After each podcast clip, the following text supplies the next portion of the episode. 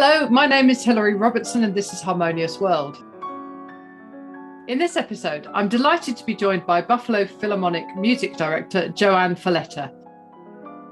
Claudette Sorel Rediscovered is a commemorative two CD set showcasing the late pianist Claudette Sorel in her solo works and American concertos drawn from her out of print recordings.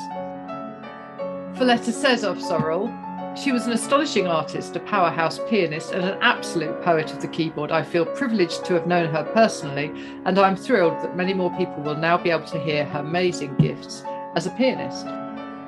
What you're listening to right now is Rachmaninoff's Nocturne Number One in F sharp minor, played by Claudette Sorel. I hope you enjoy listening to my conversation with JoAnn Falletta about the work of Claudette Sorel. Welcome to Harmonious World. I'm delighted this week to be joined by JoAnn Falletta, musical director of Buffalo Philharmonic. So thank you for joining me, JoAnn.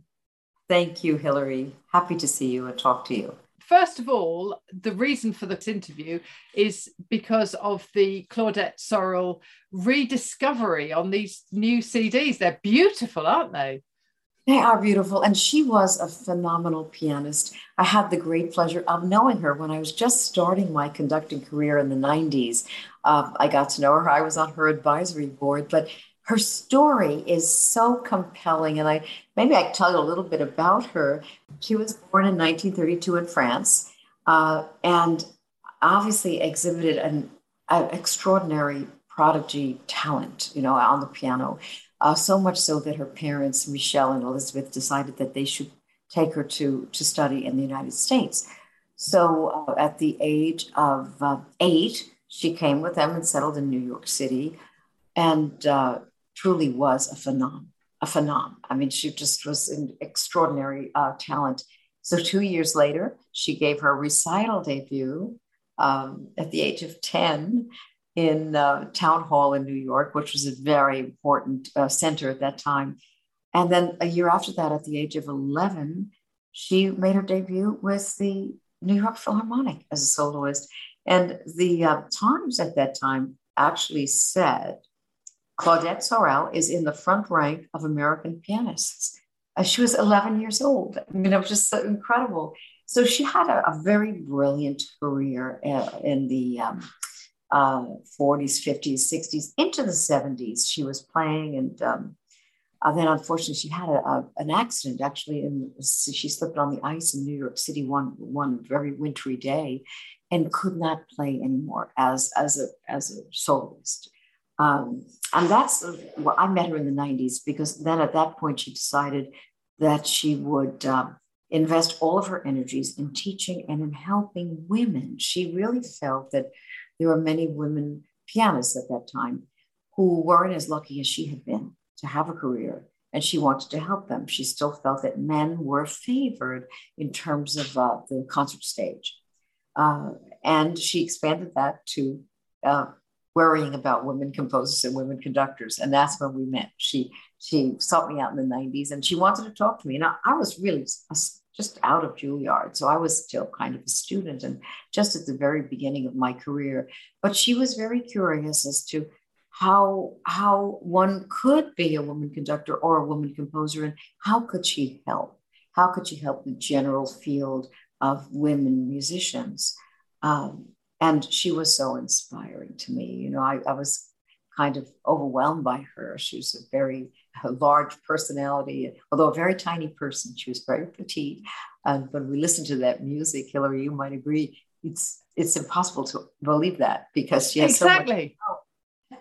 She's so just astonishing. She's all over the keyboard, and uh, but she was she was a force of nature, and and um, she inspired me also because when she was at her performing in her performing years, uh, she wasn't a typical soloist in that she didn't just play repertoire, the popular repertoire over and over. She specifically looked for new composers. Both she and her parents uh, adopted their new country, living in the United States, and she felt uh, always very proud to have become a naturalized citizen. and she wanted to help American composers. So she played recitals of music by Lukas Foss and Peter Mennin and Paul Creston, Aaron Copland too, and she she uh, commissioned works by American composers um, who were not really that well known. I mean, it's just this astonishing interest she had. It, you can hear on the disc that she um, has a piano concerto by um, Harold Morris and one by Joseph Wood. Again, two American composers whose names have kind of vanished. But um, she had a curiosity about music. And I was really intrigued by that. And I think that, that stayed with me in all of my years. So, uh, very recently, only a couple of years ago, her foundation, where she left all of her resources to help women, uh, asked me to be a board member. And I was thrilled because I was one of the few people who had met her when she was um, in New York. Uh, and, and it was a way of maybe helping to continue her dream. So, so that's where I find myself with this CD. I'm trying to spread the word about this remarkable pianist. Yes, and she is one of those hidden figures, isn't she? Absolutely. When she stopped performing, I think her name just kind of became uh, uh, forgotten, you know. And, and, it wasn't that she wasn't busy; she was teaching. She became the head of the uh, piano division at the uh, State University of New York at Fredonia, which is a wonderful music school. She was very active in in helping uh, young musicians of all sorts. So. But wasn't on the concert stage anymore. And I think that just slowly people forgot what an extraordinary player she was. Yes. And how did it how did you come to be involved in the re-release of this of of, of these performances how, how did you find them where did you where did they come from well when i joined the board um, we um, we discussed at great length how how we could realize her dream and what would she have wanted and and we actually decided to concentrate our, our efforts on women composers because i thought that would really change the world for women musicians but we also had to let people know who Claudette Sorel was, and she had no recordings. She had no recordings at all. So we researched her, her own personal files, and we went to the New York Philharmonic and, and got permission to to release a, a performance of theirs and and uh, put this music together. And I think this is the first time people can hear her on disc because it was important to let people know who this woman was, who was now uh, still continuing to help women in a big way in this foundation. Yes, and the foundation is is an amazing legacy, isn't it? And so to add to add the recordings to that legacy is really amazing and really spectacular. I'm so glad you feel that way, Hilary. I, I, think it was necessary to have people discover her as a musician and and to realize that she was truly extraordinary. I mean, this is not this is not pale and bland playing. This is absolutely um, fierce, powerful, poetic, color-filled performances that she gave. I mean, she was a spectacular pianist, and and to identify that that living person then with the, the person whose resources now are helping other women, I think was vital. We had to do that. Yes. Um, the Rachmaninoff, those nocturnes, they're beautiful, aren't they? And actually, I I think they're they're not heard all that often, especially the three of them together. You're absolutely right. And in fact, she was the one who discovered them. They were completely unknown in her day um, because they were written when Rachmaninoff, I believe, was 14. And so they hadn't been published, or she found them and she loved them and she championed them. So, another example of her finding something new from a well-known composer. So she um, she loved to explore, and and they they are very beautiful, and she lavishes a lot of love on those pieces. Yes. So she was born in France, moved to America, and obviously made America her home as a as a child. But did she go back to France? Is she is, was she known as a pianist in France? Not really, not really. She I, I know she traveled but I think her her main she stayed with her parents too. She lived with her parents all of her life, all of their lives, uh, and uh, I think she made that the center of her artistic world. And and it was uh, that time in, in in New York City there was a lot of new music happening. There was a lot of music happening, and she just lived in that world. So uh, we were very lucky then. Um, and it's just a shame about that accident because had she been able to play for another 15 or 20 years, she died in 1999, but if had she been able to play all that time, I, I imagine we would have much more recorded uh, history of her music. And in these two days, that's all we have. Yes, yes. And so, so that is that is it that is the the entirety of her recordings is it there, there's nothing else that's sort of hidden away that's right that's it. yeah it's an amazing thing to think that some 20 years after her death that these pieces have been released into the world. So people who could never have heard her and i mean obviously she stopped playing 20 years before that. Hmm. so it's really it's really amazing to think of that that legacy being in existence well, now. it makes us all very happy and and it connects her to what her resources are now doing because they're she's basically helping women compose write music for for the world you know new voices and um, I think that connection had to be made about who she was as a person. And she was just totally charming and, and, and the kind of person who never gave up. I mean, she was never defeated by anything. And she, she was just intent on helping people have the kind of professional satisfaction she had. Um, and I'm hoping that we made the right decision to, to invest very heavily now in women composers because I think they will change the world, these new voices, whether they're writing for orchestra or piano, um, in whatever style. Uh, and she was she was open to that. She she loved new new ideas.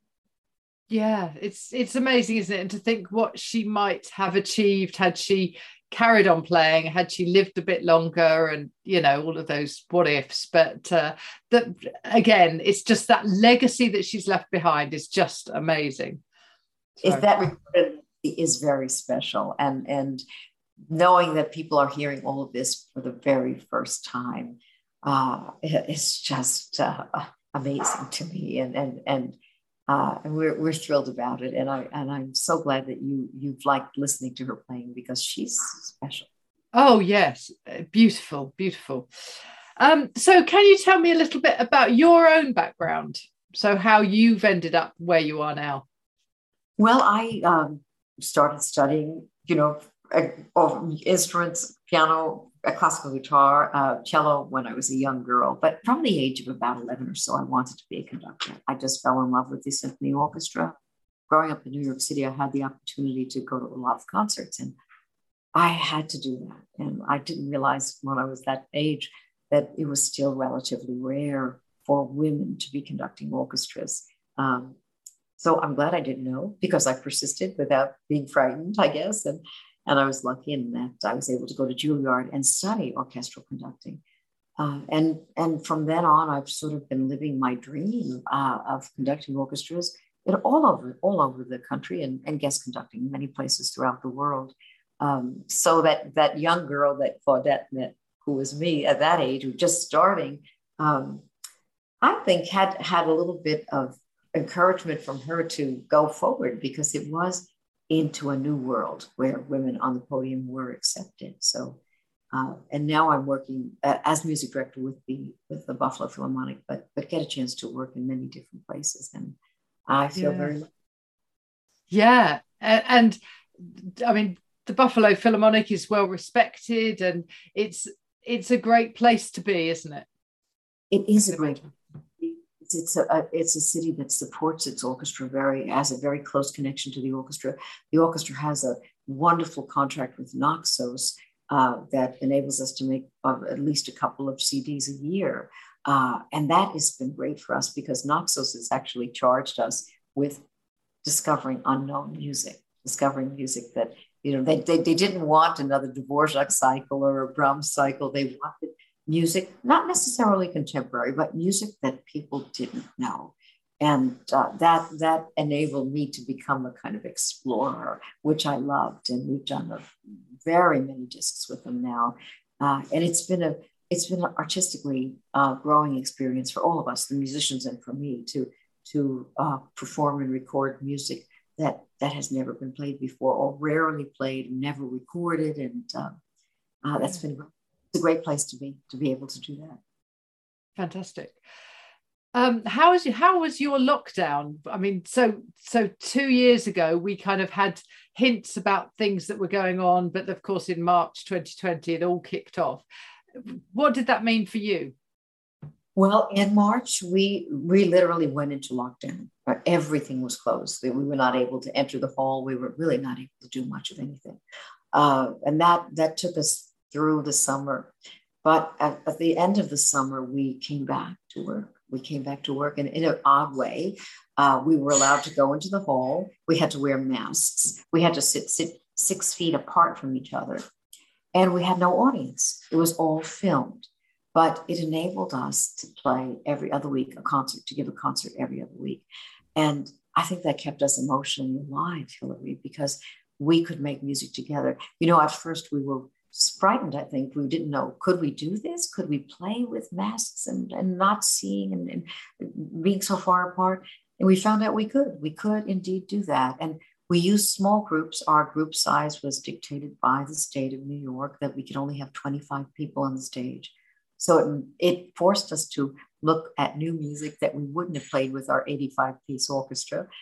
And it was fun. It was great fun and great discoveries to play chamber orchestra repertoire, many of it new to us uh, together. And in fact, when we finished that season, uh, I felt we had artistically made a great deal of progress because we learned to listen, we learned to watch each other in a different way, we learned more about repertoire, we learned how people in a 25 member ensemble play that their every single one is critical. So um, all of that taught us a great deal. And then this fall, we started with an orchestra on the stage. Our string players are still wearing masks, but we're sitting close together again. We have audiences, but they wear masks as well. So we made some progress, Hilary. We're not there yet, but but we're playing we're playing music and we're we're loving that. It's amazing, isn't it? How it's almost as if we can all rediscover music again, live music. Right. It, it, it makes us realize how important it is you know, how joyous it is. Uh, we, we were almost in tears, really, the first concert we have with an audience, and, and it was overwhelming. Uh, how could we have ever taken this for granted, all these concerts? It was now it's now as if we're not doing that anymore. We're not taking them for granted. Every concert is is something alive and important to us. So I'm sorry it took a pandemic to sort of wake us up about how how how vital music is, but it's as if we've rediscovered it, just as you said. And I think that's true for performers, but it's also true for audiences. I think people who were starved of that, you know, live music experience have suddenly gone i'm not going to make i'm not going to take it for granted and i'm not going to avoid it i'm going to embrace it much more which is which is truly wonderful right Okay, so what does the future hold? What's next? Well, I have lots of concerts. I'm going to actually Hawaii in a, in a couple of weeks to conduct a big gala concert with Joshua Bell, a great violinist, and then coming back to do uh, the opera The Magic Flute here in Buffalo, and lots of concerts. And hopefully, uh, as we get into the spring, uh, we will all feel much more comfortable about being in groups together and being able to welcome audiences, maybe even without a mask. So we're taking it one step at a time, but we've got a lot of music coming up, and and we know we're going to love every note of it. So so it's uh, it's basically an optimistic time. Fantastic. Oh well, that's a that's a great way to finish. Thank you so much for your time, JoAnn. I really appreciate it. Thank you. I really hope you enjoyed listening to my conversation with JoAnn Falletta. It's fascinating to talk to a female conductor about a female pianist who left no commercially available recordings that have now been discovered. So Claudette Sorel's performances can now be heard by all of us. And what you're listening to now is Narrative by Paul Creston, which was composed for and dedicated to Sorel herself. As always, please do check out the links in the show notes. It's a great way for you to support music and musicians. If you enjoy listening to Harmonious World, please share it with your friends and family. You can do that on social media or by sending a link with a personal message or just by talking about it because actually you can just find Harmonious World in any search engine. Please also consider leaving a review on whichever podcast platform you're listening to this on now. It really does make a difference. Also, don't forget you can support the show on Buy Me a Coffee, and the link is in the show notes. Thank you so much for listening to Harmonious World, and I hope you have a wonderful week. Remember to share what you are good at to help make this world a little more harmonious.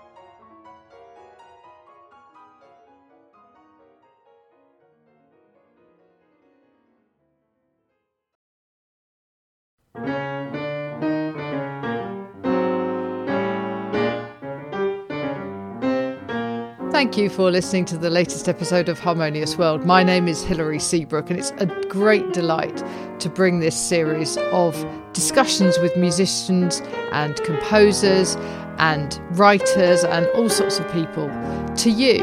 Obviously, there's no point in having a podcast if people aren't listening, and I'm very grateful to my listeners for doing so. Thanks also to Joe English for composing and performing this new theme tune. So, wherever you get your podcast, you can leave a review. You can share this with your friends and family, either as a link or on social media and that sort of thing. I'd be really grateful for that. Don't forget that you can subscribe now. There's a link wherever you get your podcasts. So, have a great week, and please remember why I started this, which is just to try and make the world a little more harmonious. Thanks for listening to Harmonious World.